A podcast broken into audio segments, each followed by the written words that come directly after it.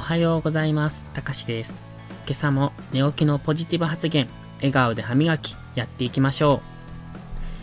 今朝のお話は、やりたいことメモを残そうです。やりたいことメモって何？ってところからですよね。日々生活している中でインプットを増やしていくと、それに伴って新しくやってみたいことって増えてきませんか？そしてそれをそのまま放置しておくと忘れていく。もし忘れなくてもそのやりたい熱が冷めていきませんか？私は大学受験の時浪人してまして、浪人中は予備校には行かずに家で独学でした。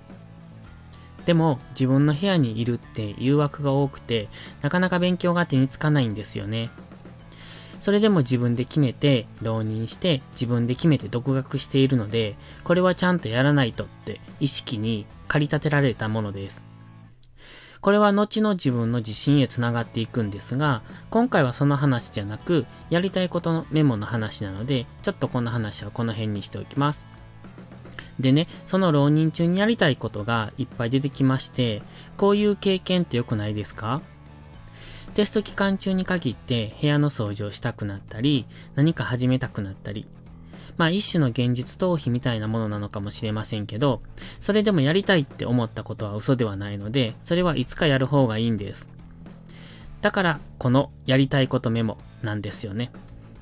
今はできないけど、後でしようっていう自分の記憶を留めておくメモ。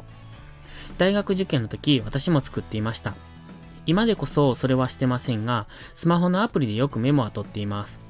そう、これが大切なんですよ。やりたいと思ったことを熱を冷まさせない方法。メモを取って後で必ず実行するんです。人の記憶って適当ですから、忘れる前にメモを取る。それはちょっとしたメモ、つまらないメモでいいんです。それを達成することで自分の中で成功体験という経験値が積み上がります。そして成功体験の積み重ねは豊かな人生を作ってくれます。そう、こうやって発信している私自身もそうなんです。この発信を継続することで自分の成功体験を積み重ねてるんですね。それが経験値となり自分の自信につながります。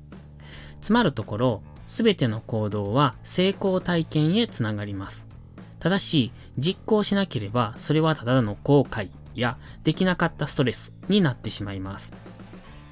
別に大きなことをする必要はないんです。部屋の掃除でも片付けでもお昼ご飯はカレーを作るという決め事でも。ただそれを息を吸うようにできるようになると10年後の自分は必ず変わっています。私が変わってこれたように。だから日々の思いつきメモ、やりたいことメモ、大切に書き記していきましょう。それでは良いことから始めよう。今日も元気よくいってらっしゃい。